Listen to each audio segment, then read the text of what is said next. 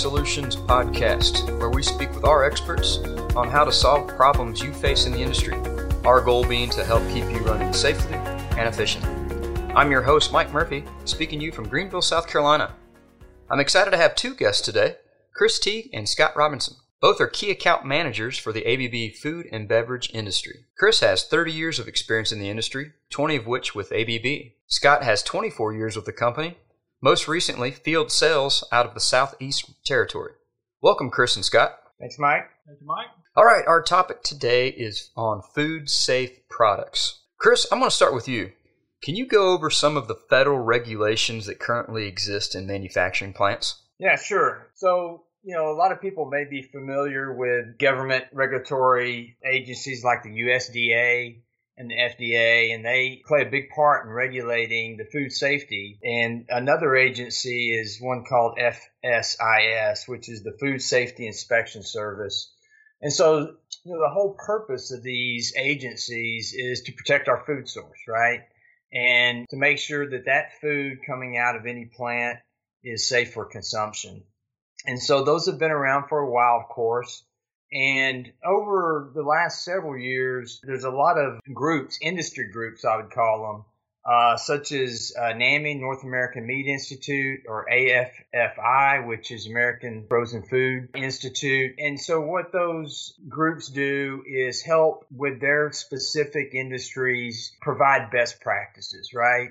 So, they look a lot at the regulations that are around from the uh, USDA and FDA and so forth and so they help guide their own industry members to best sanitary practices, best design practices, all with the goal, of course, uh, making sure that the plants are within uh, regulation. You know, they're not getting any fines and most importantly that you know they're not getting any recalls and ultimately like you said the uh, the goal of food safety so there's a robust industry and government regulation you know to ensure that uh, US foods consumption is safe and I'm sure as us as consumers are very thankful to have those. What recent has come out that would kind of help regulate the design of product? Yeah, one of the biggest pieces of legislation that really was kind of a game changer, I would say, in, in 2011, the FSMA was passed, and that's called the Food Safety Modernization Act. And uh, really, what that did is that that went from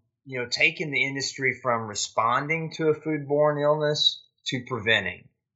And so you can kind of think of it as uh, reactionary to preventative, right? And sometimes we use that language in uh, maintenance, you know, for maintenance people and so forth. You know, it requires you to have a written record, a written plan to identify hazards. So each plant has to have a lot of written de- documentation and identifying and reporting any hazards that might create a foodborne illness.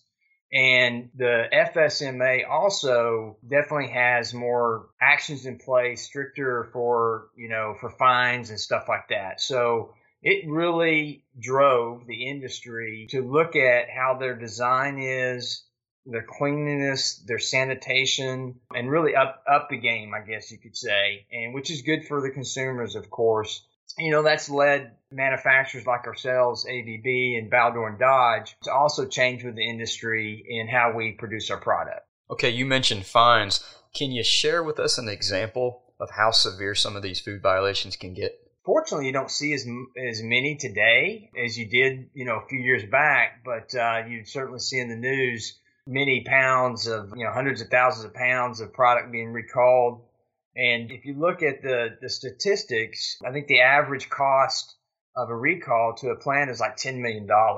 And so that's, you know, bad enough, but you also have the potential hit to your, your brand, right? Reputation, right? If you're in the news and you've got a big recall and they, they're splashing it on uh, CNN at night, that's not good to the brand reputation, right? Worst case scenario, of course, is um, if someone were to have a death caused by some type of uh, bacteria that uh, was in the product that got out. So it's very costly, and so that money spent up front for all these production facilities is money well spent to keep those recalls from happening.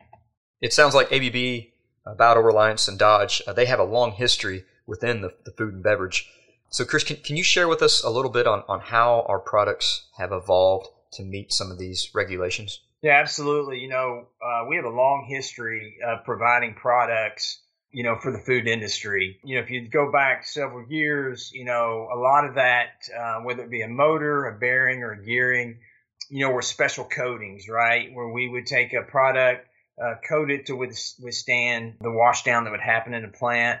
Um, we might coat the, the housing or coat the bearing. And, and then those have evolved over the years as plants have moved more towards higher sanitation, more uh, strict standards on cleanliness, where we're seeing a trend more towards stainless steel. And, you know, several years ago to make something out of stainless steel was very expensive. But as the industry is moving that way, of course, we're producing on a larger scale. So these products have really uh, not only become better for the uh, our customers that we sell them to, but they they're not as a uh, they're not a cost barrier anymore as much as they used to.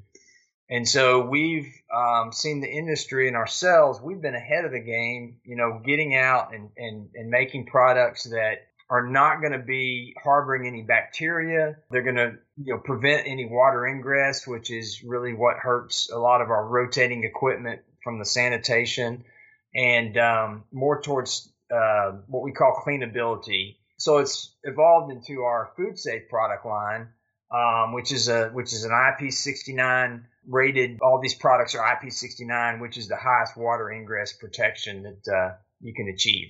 This is where we will pause, having discussed the regulations in the industry and a bit of how we arrived with our current food industry products. We hope you tune into part two, where we will discuss IP69 ratings and products that meet this specification.